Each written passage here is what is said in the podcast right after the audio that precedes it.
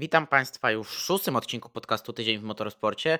Jak zwykle ze mną jest dzisiaj Grzegorz Piotrowicz. Witaj Grzegorzu. Cześć Piotrze, dobry wieczór Państwu. I cóż, i ruszamy już z tematami tak naprawdę, bo tematów jest dość, jest, o, niby nie jest sporo, ale warto już, nie ma sensu przedłużać. I tak zaczniemy już na szybko od Formuły 1, która rzadko gości w naszym podcaście, co prawda, ale dzisiaj jest taki dość szczególny moment, bo nagrywamy to we wtorek wieczorkiem, bo mamy nowy format Formule 1 mamy, będziemy mieć tylko jeden trening piątkowy, co dziwne i co bardzo wyjątkowe, godzinny, a później już w piątek mamy kwalifikacje i będziemy mieć kwalifikacje także do sprintu. Tak, to jest y, bardzo um, dziwny i ciekawy zarazem pomysł. Y, Formuła 1 uznała, że w sumie to, co byliśmy do tej pory, było zbyt proste i należało to jeszcze bardziej skomplikować, podczas gdy najprostsze rozwiązania i wydaje mi się, że Zresztą nie dobre, nie wydaje mi się, ale, y, no, ale jeśli spojrzymy na, na, MotoGP, to chyba jednak są prostsze rozwiązania i właśnie w MotoGP na przykład, gdzie też są sprinty od tego roku,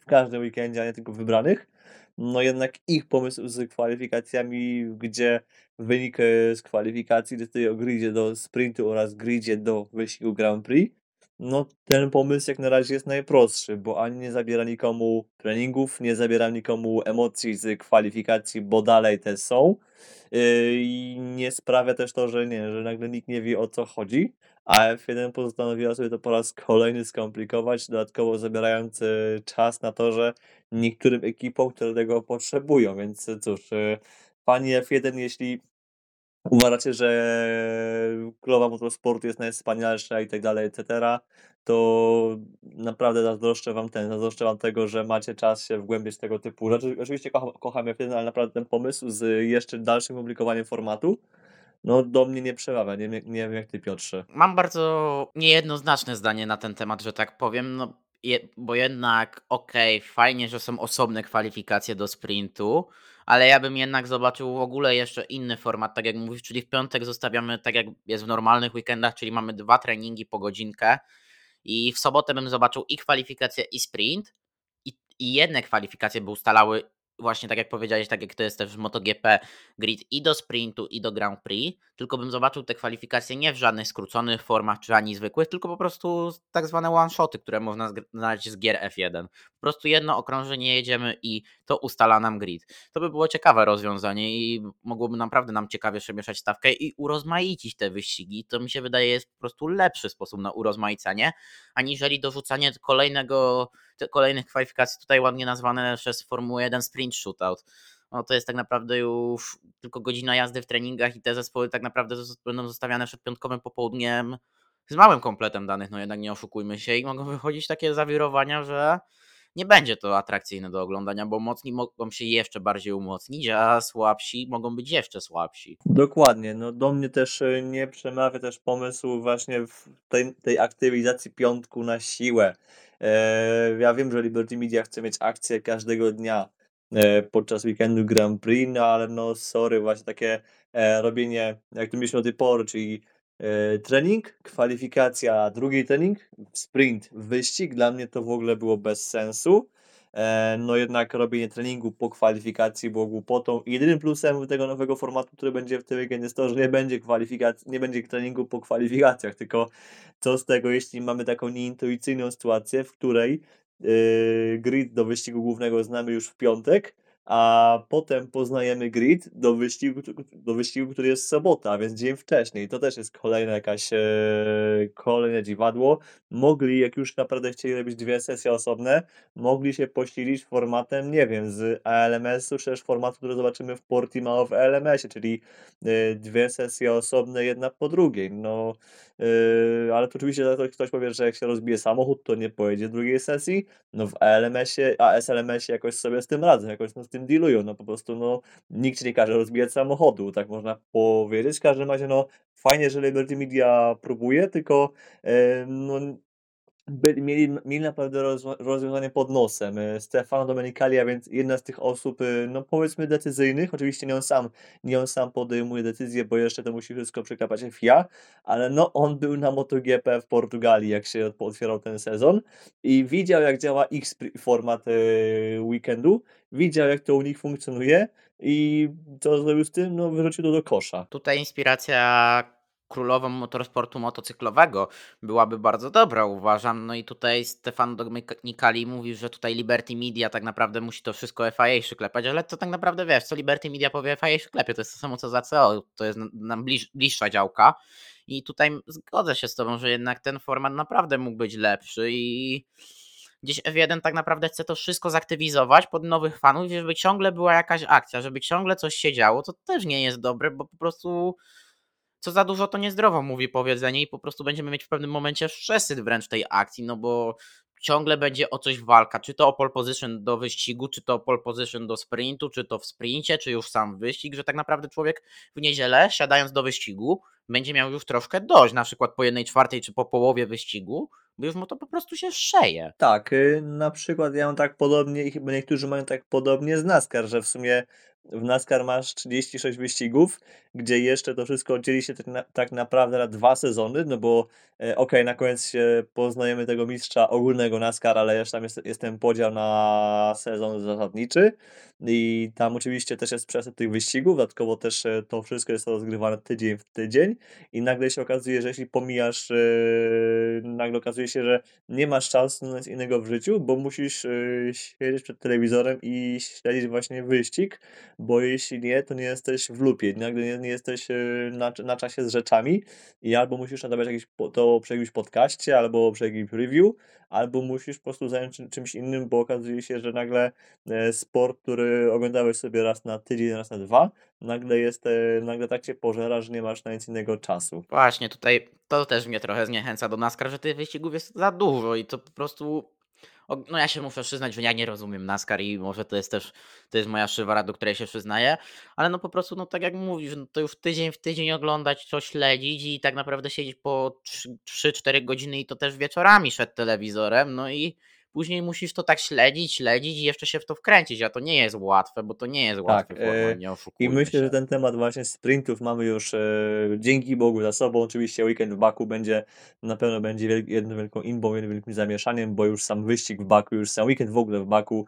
treningi, kwalifikacje, etc. jest e, jak zawsze imbowy i albo komuś wleci kratka w samochód uderzy, albo ktoś trafi w ścianę i wywoła tym jakąś inbę, karambole, coś innego. No a jak do tego jeszcze dodamy sprint, e, no to już w ogóle będzie wola Boga. Przejdźmy sobie do, do, do takiego ważniejszego tematu, troszkę breaking news, którego chyba się nie spodziewaliśmy, bo wiemy ze skutkiem natychmiastowym swoją karierę w sportach motorowych zakończył Paul Dalana, a więc e, bardzo, no nie utytułowany, ale bardzo zasłużony kierowca dla, ten, dla wyścigów długodystansowych, w szczególności dla World Endurance Championship, e, mistrz klasy GTA, niedoszły zwycięzca 24 godzin Le Mans z roku 2015, wielokrotny zwycięzca wyścigów właśnie w klasie GTA, zeszłoroczny też wicemistrz tej serii, kierowca, którego boją się nawet chyba niedźwiedzie, e, wielka strata dla sportu. Mistrz tej klasy z roku 2017 i wielka, naprawdę wielka szkoda, że Paul Dalalana odchodzi, no bo to była obok Bena Kittinga taka jedna z tych legendarnych postaci klasy GTA, bez której sobie nie wyobrażaliśmy tej klasy, a tak naprawdę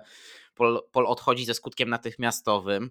Program Northwest, Northwest AMR też odchodzi automatycznie ze skutkiem natychmiastowym i zostanie zastąpiony przez Heart of Racing, które było pierwsze na liście rezerwowej w składzie Ian James, Daniel Manicelli i Alex Riberas. Wielka szkoda, że Paul odchodzi. Mówi się, mu powiedział, że się skupi na biznesie. No, ja myślę też tak prywatnie, ale to jest tylko moje prywatne przemyślenie, że tutaj też zadecydowały chyba sprawy zdrowotne. No jednak już 57 lat na karku i jazda na takim poziomie 6-10 lat nie jest dobra dla zdrowia takiego fizycznego i ogólnie ten poziom stresu jest też duży i myślę, że tutaj ten czynnik zdrowotny zagrał i ale mam nadzieję, że Polowi będzie się dalej wiodło poza już racingiem i będzie też gościem w padoku, bo fajnie by było go widzieć w padoku, no bo jednak, tak jak powiedziałeś, no to jest jeden z tych zasłużonych kierowców brązowych, no i obok Bena Kittinga, François Perodo, czy Luisa Pereza Kompanka to jest ten jeden z tych najpopularniejszych kierowców i najbardziej znanych też. Pamiętajmy bohater filmu The Gentleman Driver. Tak, właśnie Gentleman Driver, sam miałem właśnie przyjemność ten film obejrzeć. Naprawdę to jest jedna z produkcji, ogólnie w motorsporcie, którą mogę naprawdę z czystym sumieniem polecić. E, nieważne, czy to jest, ktoś jest fanem endurance'ów, czy może czegoś e, bardziej sprinterskiego. Z drugiej strony właśnie bardzo fajnie, czy fajnie, cieszę się, że na tym, no trochę na tej stracie dla sportu skorzysta taki zespół, jak właśnie e, Heart of Racing, który w ostatnich tych trze dwóch, trzech latach naprawdę poczynił spory progres, bo najpierw pojawiały się sukcesy właśnie w IMSA Sports Car Championship, wygrywane wyścigi w GTD, potem awans do GTD Pro, chyba nawet było mistrzostwo w GTD albo wicemistrzostwo chyba w roku 2021. Czy się to, teraz może, mogę, mogę się mylić. W każdym razie Heart of Racing to jest bardzo już y, mocna ekipa i taki mocny kontender każdego y, sezonu IMSA. W tym roku też e, dzielnie walczyli o wygraną w Daytonę do pewnego momentu. Więc y, fajnie, że taki zespół jak najbardziej tym wszystkim skorzysta. Jeszcze przed tą erą właśnie GT3 trzymam jak najbardziej e, kciuki i cóż, chyba możemy przejść do kolejnego tematu, bardziej chyba już tematów wyścigowych, nieprawdaż? Możemy przejść, ja tylko tak powiem, że byli mistrzem w klasie GTD w roku ubiegłym, 2022, bo sobie to Nice. sprawdziłem teraz No ale szybko. tymczasem możemy właśnie przejść sobie do, ten, do, do tematów takich wyścigowych. Najpierw może słówko o tym, co się działo w ten weekend ostatni, a to potem o tym, co się będzie działo w najbliższy weekend i zaczniemy sobie od y, LMS-ów i jeszcze oczywiście GT World Challenge y, Europe powered by y, Amazon Web Solutions, Pirelli, SRO, coś tam, ale w LMS-ie mieliśmy otwarcie sezonu w Barcelonie, które myślę, że jak najbardziej dostarczyło. Dostarczyło nam przede wszystkim historycznego wyniku, w którym y, samochód LMP2 Pro Am pokonał normalny samochód LMP2. Dostarczył nam w LMP3 świetnej walki o zwycięstwo oraz podium Inter, Inter Europol Competition oraz yy, myślę, że bardzo fajnego otwarcia też w klasie GTE, gdzie e, powiedzmy to amerykański Proton, bo no jak skład był taki bardziej imsowy, e, odpierał dzielnie taki trzech, nawet czterech Ferrari. Piotrze, powiedz, e, co najbardziej z tego wyścigu zapadło w twojej pamięci? Najbardziej w pamięci z tego wyścigu mi zapadło niesamowite tempo sali Hayolucza w 34 Racing Team Terki i, i to wyprzedzanie Luisa Deletraza na Nilu Janim w zakręcie numer 7. No po prostu cud, miód, orzeszki, palce lizać. Dla...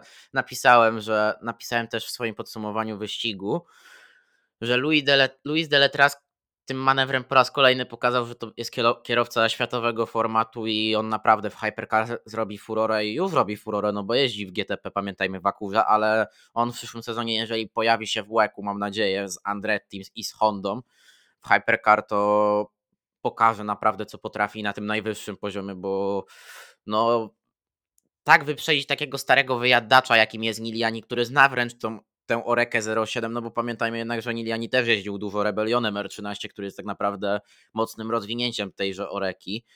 Pokona tak, tak wyrolować Janiego, to jest dla mnie coś niesamowitego i trzeba szacunek dla Deletraza składać. I naprawdę Luis pokazał w ten weekend niesamowite tempo i tak naprawdę na tym torze, który już ewoluował dość mocno negatywnie, no bo nie oszukujmy się, że na początku te, te czasy były najlepsze, co wykazały analizy, to na tym mocno zewoluowanym torze był w stanie wykręcać niesamowite czasy okrążeń, a pierwszy stint Sali Hayolucza, ta pierwsza godzina w jego wykonaniu, no czapki z głów, bo on tam po półtorej sekundy pokonał bo bodajże François Waperodo średnio na okrążeniu pokonywał półtorej sekundy jako brąz. On był szybszy nawet od niektórych silverów, więc ja nie wiem, co mu tam dołożyli w tym aucie, co, co on miał, ale szacunek. Szacunek totalny. W klasie LMP3 to podium Inter Europolu cieszy i to P2 w kwalifikacjach, no bo naprawdę po Asian Lemon Series, co mówili nawet sami kierowcy, nie byli zadowoleni i nie można, można było się nie spodziewać takiego wyniku, a jednak załoga Brichaczek, Aski i Krzysztofao dość dobrze weszła w buty tej legendarnej trzynastki z zeszłego roku, tej trzynastki, którą zapamiętamy chyba na długie lata, bo naprawdę to, co oni, to, co załoga 13 robiła w zeszłym roku, to jest coś niesamowitego i mam nadzieję, że w tym roku będziemy świadkami tego samego, tylko że już w nowym składzie. No, niezmiennie na czele Cool Racing 17, nie, niezależnie od składu to oni dominują i tutaj będzie mi się wydaje znowu walka Cool pomiędzy Coolem a Inter Europolem. Jest nowy gracz w tej walce, jest to Racing Spirit of Le Mans. Wygraliby ten wyścig, gdyby nie ta kara 105 sekund za pit stop pod, pod full którego nie można było zaliczyć jako prawnego pit stopu i właśnie dostali ten minimalny czas pit stopu jako karę. A w klasie GTE Proton pokazał, co potrafi na tak naprawdę i skład Hardwick, Hardwick e, Hafaker i Schandorf, jak dobrze pamiętam, e, pokazał tak naprawdę No to, co mogli pokazać i to, co Proton pokazuje, no bo jednak tutaj na Sebringu Proton nie mógł pokazać tego, co chciał, bo pamiętamy, no ten wypadek w drugim treningu to skasowanie tak naprawdę przez Cadillaca, wykluczyło i z weekendu. Na Portimao już było trochę lepiej. Zobaczymy, co będzie na SPA, bo jak tutaj było tak dobrze, no to pojedzie, to auto jedzie bezpośrednio na SPA i zobaczymy. A mam nadzieję, że też właśnie tutaj Ferrari mnie bardzo pozytywnie zaskoczył, bo myślałem, że ten sezon będzie właśnie pod dyktando Porsche i to Porsche będzie tutaj nadawało to tempo w tym sezonie, a Ferrari jednak pokazały te auta. Ferrari głównie to obsługiwane przez AF Corse, że no jednak jest tutaj coś do pokazania więcej, aniżeli takie jeżdżenie w środku No tak, zgadzam się, chociaż do LMP2 może bym dał taką adnotację, że jednak pamiętajmy, okej, e, i tak, Sally Kielocz był świetny, naprawdę gość wykonuje świetny progres. Po tym, po tym pierwszym swoim roku w LMP2 w 2021, od tamtej pory cały czas e, gość jako brąz w ramach swojej kategorii e, licencji cały czas pnie się do góry i dokonuje postępu, ale trzeba też jednak e, przypomnieć, że też no, Algarve 25 miała problemy, bo był spin wywołany przez IDEX Sport. E, były też błędy w Cool Racing numer 47, a więc tej załodze głównej, tej, która e, no, jest tą mocniej, tym mocniejszym samochodem i to też nie pomogło. Oczywiście problemy ze skrzymiegów Inter, Inter Europol Competition to była osobna sprawa. Inter Europol raczej z całym szacunkiem dla z całym szacunkiem dla, dla Rui Andrade, który był w tym wyścigu, był bardzo mocny pod kątem tempa i pod kątem swojego stintu, ale polska załoga raczej nie odegrałaby jakiejś poważniejszej roli w tym wyścigu. Eee, błędy, błędy oraz problemy tych właśnie paru załóg sprawiły właśnie, że jednak e, no, wygrana właśnie Team Turkey mo była możliwa, bo bez tego e, no jednak no, no, nie jestem przekonany, czy byśmy zobaczyli LMP2 Pro Am jako zwycięską załogę. Ciekawe tutaj to ująłeś Grzegorzu, bo ja myślę, że patrząc na to, na ten pierwszy stint Jolucza, byśmy byli w stanie to zobaczyć, no bo tutaj jednak okay, 25 jechała swoim tempem, no bo tam też jest skład genialny, nie oszukujmy się, Simpson, Allen, Lynn to jest skład topowy tak naprawdę jak na Elmsa w LMP2 i okej, okay, oni mogliby być poza zasięgiem, ale myślę, że P2 ogólnie byłoby bardzo realne, a może nawet podgryzaliby lekko to Algarve, więc tutaj lekko się z tobą nie zgodzę, ale też się zgodzę no tak, no, zarazem. Yy, nie możemy tej, gdy, znaczy no, wiadomo, że no, gdybanie to jest gdybanie i nic ten, no i tylko tor oraz rzeczywiste ściganie może to zweryfikować, a my tylko możemy sobie właśnie się ewentualnie przerzucać na, na argumenty oraz to na to, czyja, czyja racja jest y, mojsza. E, jeszcze jedną rzecz chciałem tutaj dodać, y, tego już zapomniałem. A, właśnie taka anotacja odnośnie właśnie punktacji, bo mimo wygranej Team Turkey chyba w punktach i tak prowadzi e, najszybsze auto normalnego LMP2, tak? Czyli właśnie Dikin. Właśnie, bo tutaj A wydaje mi się, że wydaje mi bo się, bo też tutaj patrzyłem sobie na klasyfikację z podziałem na klasy i cały czas Dikin widnieje jako ten zwycięzca z podziałami na klasy, ale jeśli no, spojrzymy na overalla, no to wygrywa Team Turkey bezsprzecznie. Tylko właśnie sama punktacja to jest właśnie, to jest właśnie taki, e, to też musimy właśnie e, Wam wyjaśnić. E, LMS, znaczy ACO, bardzo mocno skomplikował temat właśnie LMP2 Pro w tym roku, ponieważ ponieważ LMP2 Pro AM już nie jest podklasą, jest już w pełni niezależną osobną klasą, przez co no właśnie wychodzą teraz takie smaczki, że my sprawdzamy teraz dosłownie na bieżąco, jak wygląda punktacja, ponieważ absolutnie nie jesteśmy jej pewni. No i teraz, y, mimo że wygrały Team Turkey, to nawet jeśli by wygrał wszystkie wyścigi w tym roku, e, no to i tak mistrzem może być chyba tylko załoga właśnie z normalnego LMP2, ale teraz, y, no właśnie. Hmm. Czy coś Piotrze już może widzisz w tym temacie? Okay. Mam przed sobą bardzo dziwną klasyfikację, bo mam taką klasyfikację o nazwie 2023 European Lemon Series Trophy Overall. Taką ogólną klasyfikację i w tej ogólnej klasyfikacji to Racing Team Turkey jest na czele. Ale no w tej klasyfikacji są tak naprawdę wszystkie zespoły, więc trochę ta klasyfikacja nie ma sensu. A nie mam takiej klasyfikacji jednej dla LMP2, no tylko że jest osobna dla LMP2 i dla LMP2 Pro, więc to chyba tak wiesz, działa jak w starym LMP1. Pamiętasz, że na przykład jak LMP2 mogło stanąć, jak było jeszcze, czy to Hypercary były bardzo skromne, czy LMP1, to wiesz, że na przykład LMP2 mogło stanąć na ogólnym podium, ale no tam osobno, chociaż to też tam były jakoś punktowo, No właśnie, ale ja to sam teraz... y, zobaczymy, Ja sam teraz nie Wikipedia jestem też powie. pewien, no bo z kolei ja wchodzę, wchodząc na stronę LMS-u, Odpalam po prostu classifications i no pokazuje mi tylko nie pokazuje mi właśnie ogólnej klasyfikacji, bo to jestem ciekaw, czy patrzysz może po Alkamelu, czy może patrzysz po stronie LMS-u? Po Po Alkamelu, Alkamelu dobrze. patrzę.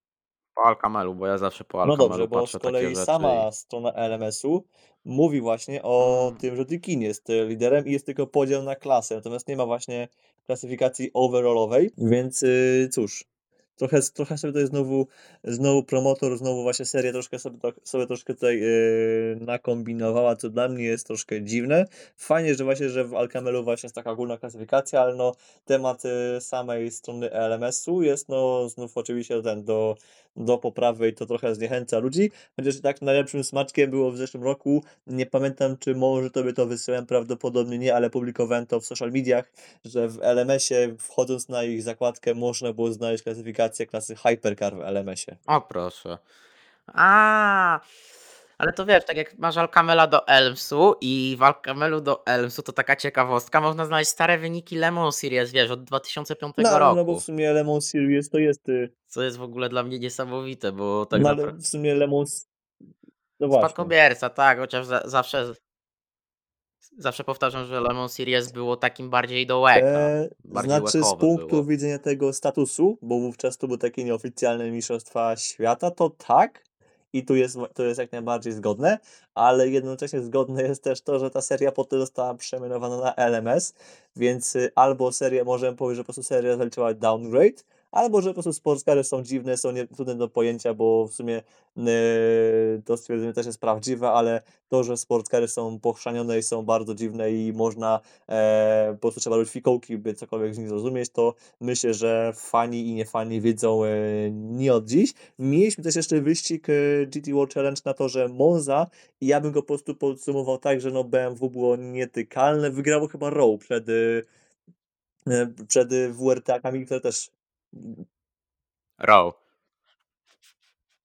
Przed Rowe BMW 98 przed 998, bo WRT32 miało slow puncture już tam w ostatniej godzinie i niestety Dries Vanthoor nie mógł dowieść tego auta na P2, ale tak mówiąc, no właśnie tutaj przechodzimy przeszliśmy do serii, która jest chyba najbardziej, że tak brzydko powiem, pochrzanioną serią na starym kontynencie w sportscarach, bo to, co się dzieje w GT World Challenge pod kątem wszystkiego w ogóle, no to jest kosmos dla mnie. No i to już też no, mówiliśmy w poprzednim odcinku, że tam te klasy to jest inny świat, ale tutaj tak, no BMW wygrało, mimo tego, że po kwalifikacjach już tak naprawdę przywrócono im 10 kg do wagi, które im zabrano przed kwalifikacjami. No właśnie tutaj jak mówimy o takim zamieszaniu, no to też z BOP jest zamieszanie, że to nie jest tak jak w UEK-u, że to BOP jest w miarę stabilne w ostatnich latach, tylko w GT World Challenge to BOP jest zmieniane praktycznie pomiędzy sesjami i tak na przykład Ferrari miał oprócz tego, że, po, że przed kwalifikacjami on odebrano 20 kg, to jeszcze po kwalifikacjach im odebrano 5 kg, czyli łącznie 25 kg, więc to jest takie zamieszanie, ale BMW i Lamborghini najmocniej by szły w ten weekend. K-Pax miał problemy niestety, ale Ion Links dowiózł. Z drugiej strony w GT World Challenge w sumie no nam śledzenie tego wszystkiego ułatw ułatwia to, że jednak, e, no też nam się nie podaje w sumie tak naprawdę BOP. To, co teraz tutaj podałeś, e, tak najbardziej jest zgodne, ale to bardzo rzadko kiedy dowiadujemy się, że właśnie, że są jakiekolwiek, e, zmiany w balance of performance. E, BOP w seriach SRO najczęściej jest po prostu utajnione, ponieważ no, e, to jest ich jakby jeden z ich przepisów na sukces. I to jest rzecz, za którą się właśnie płaci, za którą teraz, żeby płacić SRO będzie DTM. Niemniej jednak właśnie World Challenge dosta dostarczył nam masę fajnego ścigania, ale, e, wyścigi długodystansowe właśnie w GT Challenge zawsze zawsze są emocjonujące. W sprintach będzie trochę, no okej, też bę też będzie też będzie będą inby, ale uważam, że to nie są takie inby, jakie dzieją się w tych wyścigach dłuższych. Szczególnie też fajne było to, że wróciliśmy na tor Monza. Ja uważam, że jednak, e, wyścig, e, Three Hours of Monza, który właśnie omawialiśmy, to jest, e, taka jedna z tych najfajniejszych rund w sezonie. No i myślę myślę, że chyba z najfajniejszych wyścigów, e, GT w ogóle na świecie. Oczywiście, no nie nawet nie idzie, to nie podchodzi pod pięty takiemu klasykowi jak, e, Bathurst, jak, e, Nürburgring, czy jeszcze inne takie dłuższe imprezy, ale z takich krótszych wyścigów uważam, że Three Hours of Monza, e, Silverstone 500 w British GT, czy też może jeszcze wyścig, e, no dawniejszy jeszcze wyścig na Silverstone w endurance'owy w GT World Challenge, To były takie bardzo fajne rundy, jeszcze 6-godzinny Nürburgring to też było coś. No fajnie, że mam przynajmniej tą Monzę, ale myślę, że chyba temat, e, GT World Challenge możemy zostawić. Teraz chyba możemy przejść do Six Hours of Spa, czyli właśnie WEC, kolejna runda mistrzostw, e, świata. Tak, e, mistrzostwa świata się nie zatrzymują, mistrzostwa świata pędzą tak naprawdę w kwietniu, bo Endurance w ogóle pędzi w kwietniu, bo trzeci tydzień z rzędu mamy jakiś weekend z Endurance i tym razem jest to już praktycznie klasyk, bo ja już bym to nazwał tak naprawdę klasykiem, bo Six Hours of Spa 24 Hours of Le Mans to jest tak naprawdę już stały punkt kalendarza i tylko COVID to zmienił tak naprawdę też nie zmienił w 20 roku COVID tego, tylko w 21. Ale tak, mamy Six Hours of Spa. Six Hours of, of Spa, które jest wyjątkowe z kilku względów właśnie. No to już zdążyliśmy wspomnieć, że Northwest AMR zostanie zastąpione przez Heart of Racing.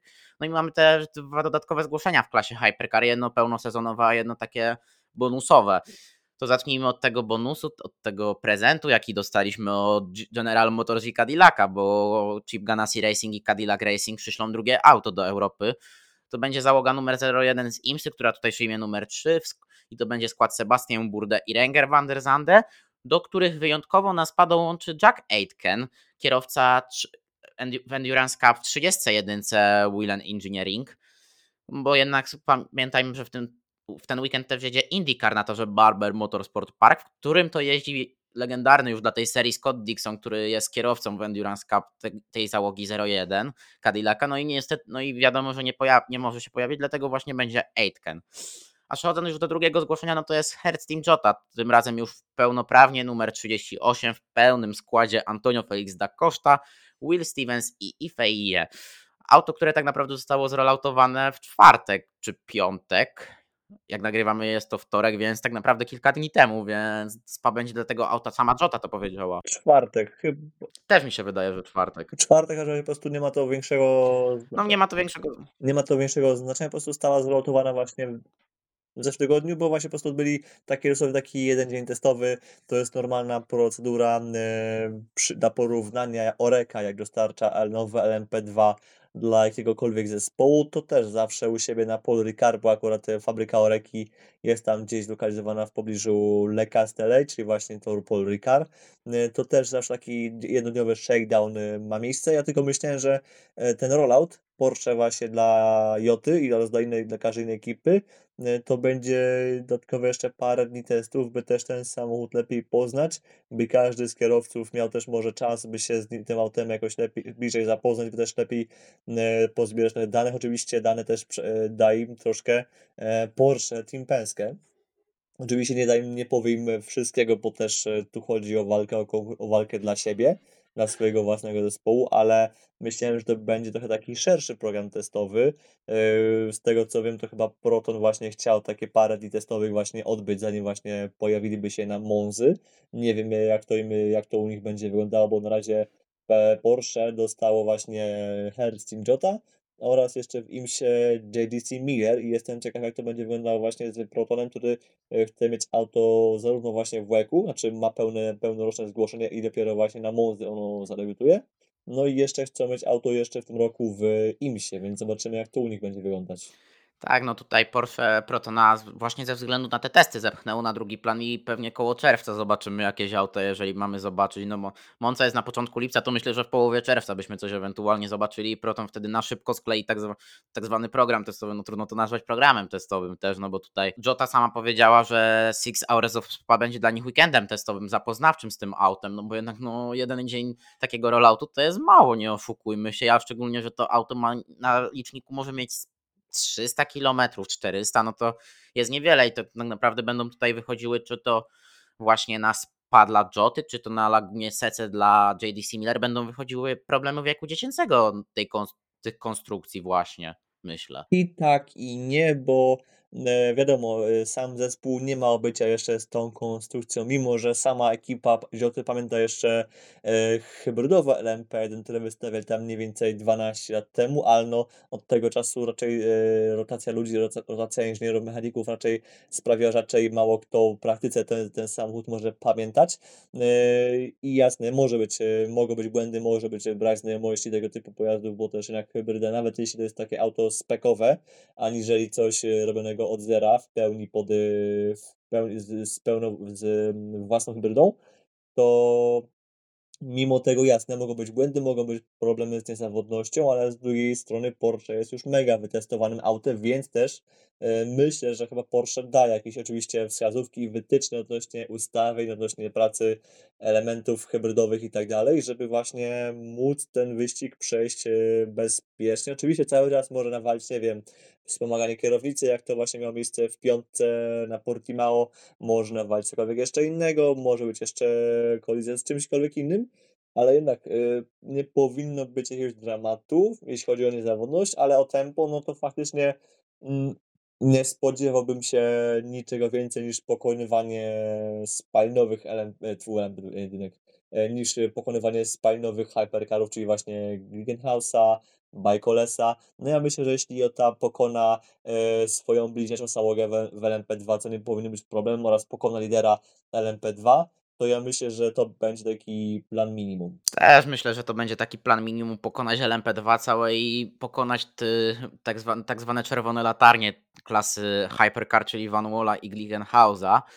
A jak się uda, to kogoś jeszcze więcej, ale no to tutaj już coś powyżej Van Walla i Glickenhausa będzie naprawdę wielkim, wielkim, wielkim sukcesem. Tak, a możemy jeszcze słówko odnośnie, myślę, klasy LMP2. To też będzie, myślę, ciekawy weekend y, klasy LMP2 na tak szybkim torze, który właściwie no, e, jest w pewnym sensie połączeniem kilku długich, prostych, y, które są przedzielane o Rouge czy Blanchimont oraz paroma takimi bardziej sekcjami technicznymi. To tak naprawdę to będzie taki e, prolog przed Le Mans, prolog przed Monzą, taki właśnie e, sporo walki w drafcie i podobnie będzie też w GTE. Ja tu jestem bardzo ciekaw właśnie walki w każdej z tych trzech klas, ale biorąc pod uwagę to, jak LMP2 jest zbite, to tu może być naprawdę interesująco. Interesująca może być też pogoda, e, z czego ja się osobiście z jednej strony i cieszę, i nie cieszę, bo z jednej strony wiem, że deszczowe spa to jest naprawdę złoto, jeśli chodzi o ściganie. Y, z drugiej strony jest to koszmar dla kierowców czasami, ponieważ ten tor bywa już sam sobie jest na suchym torze jest już e, trudny i nieprzewidywalny, to na deszczu już w ogóle bywa niewesoło, a jeszcze ten deszcz ma być taki, że albo może będzie stały, albo może będzie momentami będzie padać, momentami nie, więc y, nawet nie wiemy jak to dokładnie miałoby wyglądać. A z trzeciej jeszcze strony, no ja będę na torze SPA, gdzie będę starał się działać troszkę dla Was. Będę starał się przywieźć jak najwięcej dobrego kontentu, czy wywiadów, czy jakichś nagrań, czy różnych innych y, materiałów, które spróbuję, spróbuję tutaj dla Was y, przywieźć.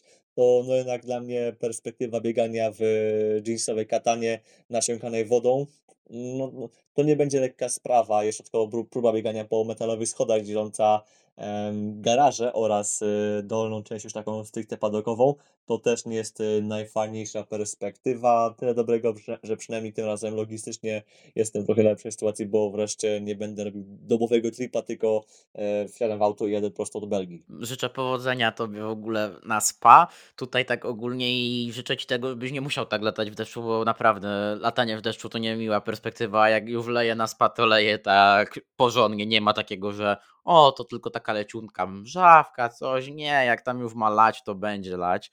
A jeszcze tylko tak po skryptom do samej Joty chciałem dodać, że ciekawy jestem, czy trio kierowców musiało przeczytać te blisko, te blisko 300 stron instrukcji do 963. Ciekawe, czy im to Porsche dostarczyło i czy czytali. Mieli taki kącik poczytaj mi mamo i takie było wieczorem. Już kładą się do łówka, jest takie no to teraz sobie tak przeczytam 30 stron instrukcji. Ja myślę, że tak. Y, zresztą właśnie tu pijesz do wypowiedzi chyba Wantora jeszcze ze stycznia, gdzie właśnie powiedział, że faktycznie to, to była aż tak długa instrukcja. Y, ktoś to porównał jeszcze z Porsche 919 Hybrid, y, gdzie tam chyba na początku było około 40 stron, po czym to się rozbudowało też do jakiejś ośmiokrotności e, początkowej wartości, co podkreśla tylko jak bardzo skomplikowane e, są, były właśnie LMP1 hybrydowe. Były, to były świetne maszyny, oczywiście to, ale niestety były, no, były po prostu zbyt drogie, bo nie były kontrolowane pod kątem kosztów, a dodatkowo też no, był kładziony zbyt duży fokus na fabryki, ale to jest na temat na inną y, rozmowę. No ale jednocześnie to też pokazuje, że hypercary, czy LMH, czy LMDH E, to też są mega skomplikowane konstrukcje, no ale przynajmniej tym razem właśnie pod kątem kosztów wydaje się być to no, bardziej przemyślane. Oczywiście cały czas troszkę koszty są, tam są troszkę takie e, niezbyt fajne, bo jednak Porsche kosztuje prawie 3 miliony euro i jakby dobrze policzyć, to e, taniej jest zbudować swoje prywatne spalinowe LMH je dobrze zbalansować, aniżeli kupować e, prywatne klienckie Porsche, czy może Cadillaca, czy cokolwiek innego. No ale cóż, e, dla każdego coś tutaj jest. e, Ja myślę, że nie będziemy się nudzić. Ja myślę, że każda z tych trzech kategorii nam dostarczy świetnego ścigania tego pytania, kto właśnie będzie na czele, kto najlepiej się wpasuje w okoliczności przyrody oraz toru. No i jestem ciekaw, e, co będzie tym razem main topiciem tego wyścigu. Też jestem bardzo ciekaw i tutaj muszę dodać to, że pamiętaj, właśnie wspomniałeś to na początku, ta charakterystyka toru jest bardzo ciekawa, bo pierwszy i trzeci sektor jest nastawiony na prędkość, ale drugi sektor jest techniczny i w drugim sektorze te lżejsze auta mają naprawdę o wiele lepiej, bo w pierwszym i w trzecim sektorze kto ma moc, ten wygrywa, więc jestem tutaj ciekaw, jak to się w Hypercar ułoży pod kątem jak to BOP wpłynie na to, no bo w zeszłym roku to BOP wpłynęło niesamowicie i to, że na przykład Toyota miała, na przykład nie mogła używać praktycznie przez większość okrążenia tego napędu 4x4, że Alpin, które nie miało mocy, ale było lekkie, dominowało sektor drugi, ale gdzieś to po prostu uciekało. I tak naprawdę wtedy tam na tym korzystał Glickenhaus, który był taki zbalansowany, ale no też to zeszłoroczne BOP było bardzo pchało te słabsze auta do Toyoty, a w tym roku już jest taka sytuacja inna i jestem bardzo ciekaw, jak to będzie wyglądało. W klasie LMP2 no, SPA zawsze sprzyjało zbiciu stawki w LMP2 i w tym roku będzie to samo, a patrząc na poziom, jaki jest w tym roku w LMP2, ten poziom jest moim zdaniem kosmiczny i chyba jest najwyższym poziomem, jaki był kiedykolwiek w łeku widziany. Co myślałem, że po zeszłym roku już tego nie zobaczymy, ale w tym roku to jednak widzimy. To myślę, że tutaj naprawdę każdy może być faworytem, bo Wektor pokazał zeszły, dwa tygodnie temu, że ma możliwości. Mam nadzieję, że Alpin dojedzie, bo jednak było, jest dalej tam słabo trochę z tym. A w klasie LMGT AM Corvette będzie bardzo dociążona, więc myślę, że tutaj skończy się dominacja Corvette na spaszczestą wagę. I tutaj Ferrari będzie bardzo gryzło. Będą gryzły żelazne damy w Porsche, będzie gryzło Richard Mille, AF Corse. Hard of Racing też może się pokazać z dobrej strony, no bo jednak niby pierwszy weekend dla załogi, ale ta załoga jest mocna. Tak, no jest bardzo konkretna i e, kierowcy tej załogi pokazywali, że potrafią walczyć z w tej samej kategorii, w, w, GT, w GTD, z zawodnikami, którzy są, e, cieszą się sporą estymą w Europie. No trudno powiedzieć właśnie cokolwiek e, przewidzieć w stawce. No, obawiam się, że chyba jedyne, czego, czego możemy być pewni, tego, że Toyota będzie szybka w hypercarach, no bo no, BOP nie nastraja nas najbardziej pozytywnie przed tym weekendem, ponieważ ono się w ogóle nie zmieniło e, i niestety się nie zmieni. Mam nadzieję tylko, że właśnie ta inna charakterystyka toru sprawi, że może właśnie Ferrari, może Porsche będą bliżej Toyoty, no ale cały czas obawiam się, że to może być jednak e, no, mm, walka jednej Toyoty na czele, a druga może będzie się tam mieszała z Porsche oraz Ferrari. No mam nadzieję, że jednak w końcu, no nie, że legnie bastion Toyoty, bo chcę, żeby no, wygrywali najszybsi i najlepsi, ale dla dobra mistrzostw e, świata, dobra, dobra tego sezonu, no jednak ktoś w końcu musi Toyotę pokonać, e, jeśli nie na SPA, no to presja będzie przed Lemą gigantyczna, no bo jeśli nie pokona ktoś e, Toyoty w Lemą, no to no, za przeproszeniem można już powiedzieć, że wpis to za sezon, nie? Jak to jest taki pewien mem z Jackiem Gmochem, koniec mistrzostw, do widzenia. O, dokładnie. Ale jeszcze nie, robimy, nie mówimy do widzenia, ponieważ mam jeszcze parę szybkich pytań z e, czatu. Najpierw e, Krzysiek Ferfecki z podcastu Ferfecki o IndyCar, który by the way polecamy, pyta nas odnośnie plotek, e, jakie pojawiły się względem serii IndyCar, to w sumie też mogliśmy zawrzeć, jako osobny temat, ale właśnie woleliśmy e, ten, e, ująć to właśnie w pytaniu od Krzyśka. Mianowicie pojawiły się spekulacje odnośnie tego, że IndyCar miałaby zostać przejęte jako seria przez Liberty Media, więc przez obecnego promotora Formuły 1. Seria zarówno IndyCar, znaczy promotor, czyli Penske Entertainment, zdementował tą plotkę i też samo Liberty Media też powiedziało, że taka do takiego, takiego, takiej sytuacji nigdy nie doszło i w najbliższym czasie nie dojdzie. I tu nas Krzysiek bardziej pyta o to, jak się zapatrujemy na tę sytuację. Jak się zapatruję na tę sytuację? Z jednej strony marketingowo, marketingowo, gdyby Liberty Media przejęło IndyCar, to marketingowo IndyCar by naprawdę poszło w górę i to by było widać, że jednak ten ekwiwalent byłby ogromny i byłby naprawdę o wiele, o wiele większy, aniżeli to ma miejsce obecnie za PSK, ale boję się, że sportowo ta seria by mogła mocno paść, bo jednak okej, można narzekać, że Dallara i IR18 czy DW12, jak to chcemy nazywać, ma już ponad 10 lat, ale to auto nadal dowozi, to auto nadal gwarantuje niesamowitą rywalizację i sportowo. Liberty Media jak się dotknęło Formuły 1, no to zaczęło ją trochę psuć moim zdaniem. No i też tak gdzieś toksyczność fanów i boję się, że to by weszło do IndyCar, więc ta opcja ma swoje za, ma swoje przeciw, ale te za są czysto marketingowo-finansowe, a te przeciw są głównie sportowe i z tego powodu, że ja jednak jestem bardziej prosportowy, no bardziej, no to mało powiedziane, jestem prosportowy, bo mnie jednak gdzieś jako takiego mocnego fana ścigania nie interesuje to, co jest marketingowo, nie interesuje mnie, powiedzenia, że nie interesuje mnie to, co marketingowo też jest nie do końca, ale spycham to po prostu na drugi plan. Dla mnie sport jest na pierwszym miejscu i z tego powodu bym nie chciał przejęcia Indie przez Liberty Media.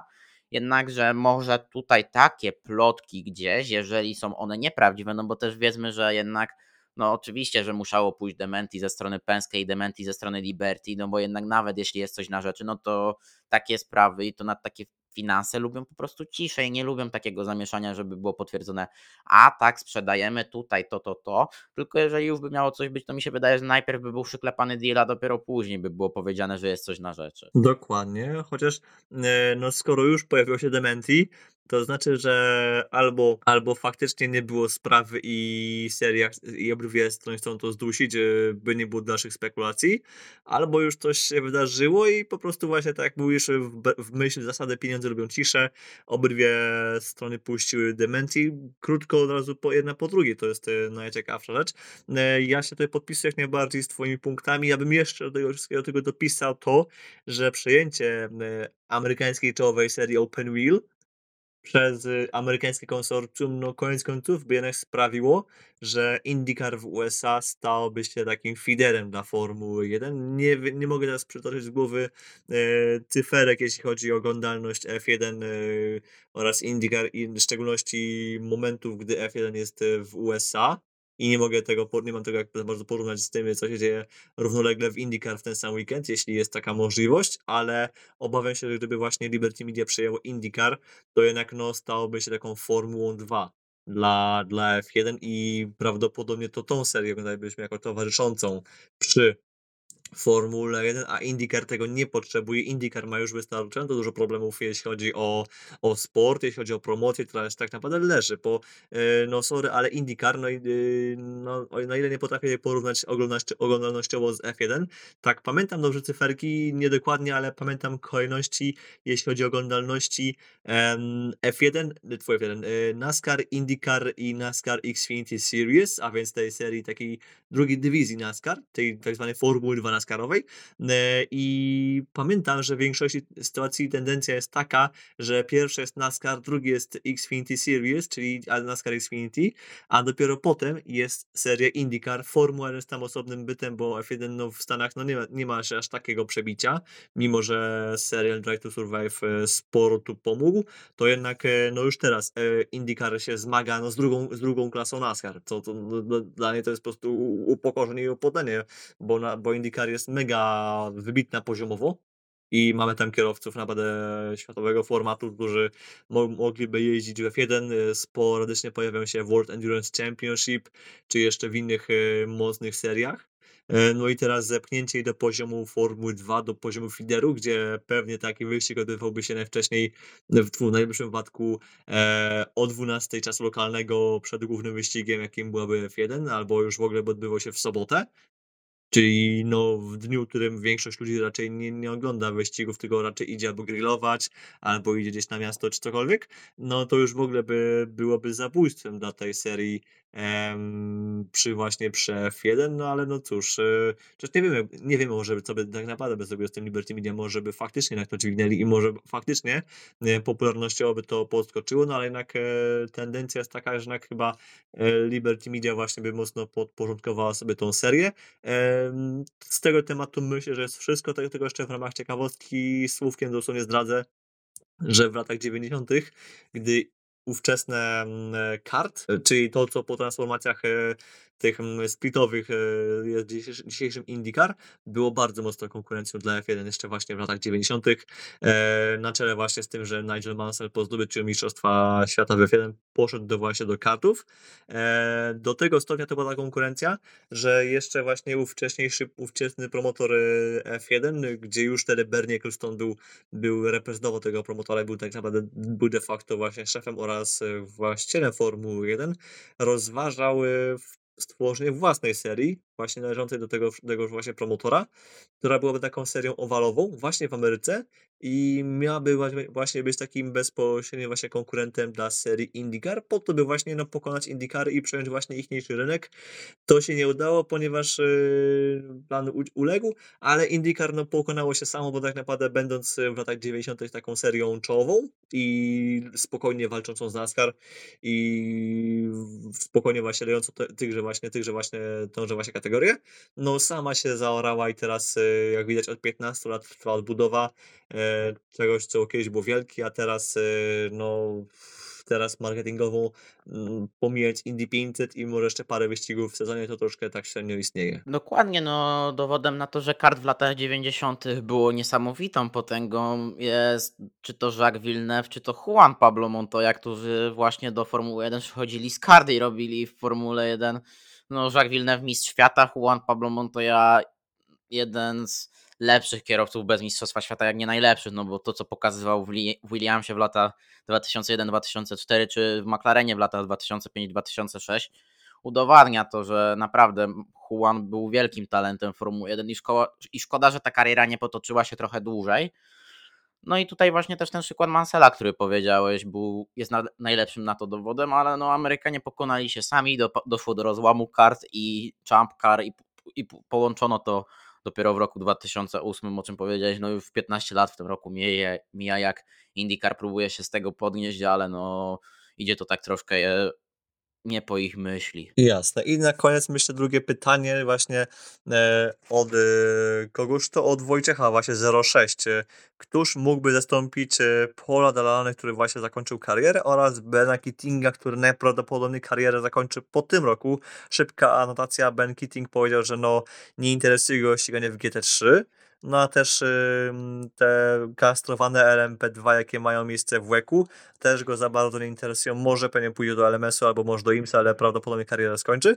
I pytanie właśnie od Wojciecha, kto, któż mógłby tych dwóch panów zastąpić? Ja na ten moment, szczerze powiedziawszy, nie mam pomysłu. No ja wysunąłem sobie tego taki pomysł, taki naprawdę dla fanu, że no chyba Jim Glickenhaus musiałby zostać kierowcą, żeby właśnie móc ich zastąpić pod kątem jakby rozpoznawalności rozbycia showmanem, a pod kątem osiągów yy...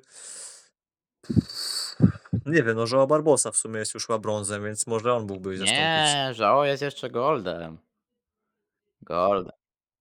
Jeszcze Goldem? Goldem, mi się... Goldem No dobrze, a, bo byłam w LMP3 jeździ, tego Tak, ale problem mi się- Goldem jest, ale Ale jednak y, takiego brąza, no bo ale takie- takiego brąza, który mógłby być brązem z krwi i kości, czyli kierowcą, który po prostu koło 40, koło 30 zaczął jeździć, bez y, go kartów, bez y, żadnych Formuł 4 i tak dalej po drodze wcześniej, bez żadnej w ogóle kariery, tylko po prostu kupuje gdzieś fotel i y, nagle jeździ w łeku, ewentualnie gdzieś tam jeszcze się dokształca wyścigowo, no to naprawdę to są na te kierowcy, wiesz, są raz na raz na milion, no może nie wiem, może Sarabowi, bo Sarabowi chyba jest jeszcze tak, brązem, tak? brązem. To, to, to no, no to nie wiem, może, może ona mogłaby, e, może ona może w sumie być e, kimś takim, tylko właśnie w wersji damskiej, no ale w sumie może być, nie musi być dru, drugim Kittingiem, może po prostu być pierwszą Sarą Bowi i myślę, że to jak na razie idzie jej bardzo dobrze, więc może ona w sumie będzie kimś takim nowym, e, w takiej właśnie nowej wersji, bo będzie po prostu zawodniczką płci żeńskiej i niczego to w ogóle nie, nie ujmuje, ponieważ jako brąz e, Sara Bowi jest, e, no jak widać, jest po prostu genialna, no i, no, no i Szapoba, e, świetna zawodniczka, więc no może ona, może ktoś jeszcze inny. E, trudno nam wyspekulować, bo z brązami właśnie bywa różnie. Dokładnie, no ja tutaj Paul odszedł, ben, jeżeli skończy karierę po tym sezonie, a najprawdopodobniej tak będzie, no to będzie mi bardzo smutno, bo ja Bena uwielbiam jako człowieka, jako kierowcę. Mam nadzieję, że uda mi się go na Moncy w tym roku złapać tak na żywo, żeby pogadać i zrobić nawet krótki wywiad, żeby tak się zapytać, jakie plany nawet na ten przyszły sezon, o ile będą, albo jakie plany po karierze.